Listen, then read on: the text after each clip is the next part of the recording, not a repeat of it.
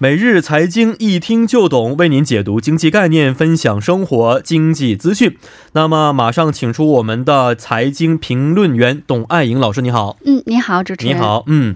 好，那今天给我们带来的是什么样的财经讯息呢？嗯，我们今天一起来关注一下抵制日货的相关消息。哦哦、那么，据釜山海洋水产厅今天透露呢，九月份往返于釜山和日本大马岛、福冈、下关以及这个大阪的四条航线的这个国际客轮哈乘客只有两万多人次，嗯，这个比去年同期是减少了百分之八十哈。哦、我们看到这个。日前哈赴日旅游的萎缩哈，除了这个航空行业受到很大冲击之外哈，这个海运客轮受到的影响也是蛮大的。哇，这个减少百分之八十，是不是？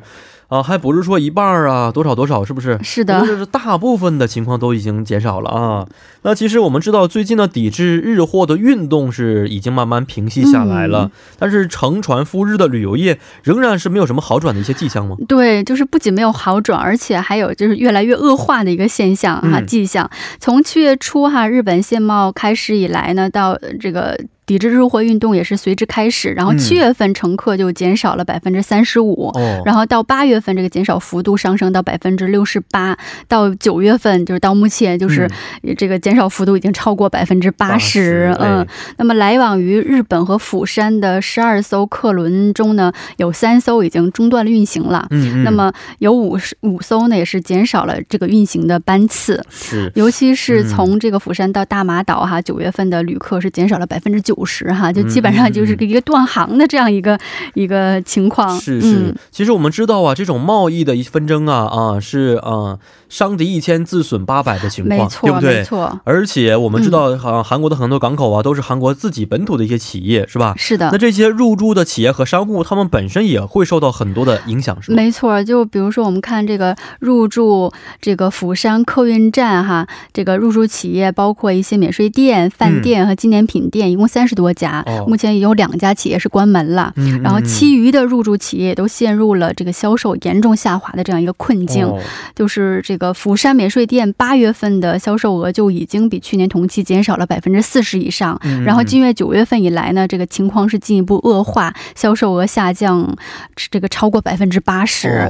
所以这种低迷的状况呢，也使这个免税店的雇雇佣哈产生了很大的影响哈，在一百多名的雇员当中呢，已经百分之五十已经这个休了带薪带薪假了。哦、如果这种这个销售低迷的情况长期持续下去的话，这个裁员估计是不可避免了。嗯、没错，没错，是的，呃，这样的情况确实是给很多商家带来了比较大的冲击啊。嗯、呃，那现在政府有没有什么对应的措施呢？嗯，我们看到这些这个陷入经营困境的企业，其实一直在要求这个政府或者是港湾公社哈给予一些相应的支援。嗯、没错。然后此前呢，这个港湾公社是将今年九月份到十二月份的这个租金哈租赁费用是延期到这个明年缴纳。嗯，嗯然后今天呢，港湾公社又表示呢，将从这个八月开始到十二月份为止的这个租赁费减免百分之六十哈，这是一个非常好的消息哈。而且这个费用呢，可以推迟到明年再缴纳。是是哦。那么目前看来，这个入驻这个客运站的三十多家企业呢，月租金总计是四亿五千多万韩币哈，哦、这规模还不小。所以也是由于这个今天哈，这个港湾公公社出台的这个减免措施哈，嗯、入驻企业到明年这到这个今年年末为止呢，可以减轻十三亿五千多万韩元这样一个很大规模的一个这个租赁费用的负担。是的，嗯、呃，韩日之间的这个贸易纠纷呢，包括后来的这样的抵制日货的运动啊，确实对韩国的经济产生了不小的影响啊。嗯嗯、但是我们也知道，最近呢，韩国出口也是持续低迷的。嗯啊、呃，那日本其实对韩国实施的这种我们叫做限贸措施，是不是？对对。对日本本身有没有一些影响呢？其实我们从这个日韩两国之间的贸易情况来看呢，嗯，跟韩国相比，日本是受到影响是更大的。啊、是吗？对，今年七月到八月呢，韩国对日本的出口是同比减少了百分之三点五，而同期呢，日本对韩国的出口减少率是韩国的这个两倍之上，哦、是。八点百分之八点一哈，所以就可以看出日本其实受到影响是更大的哈，可以说是自食其果吧。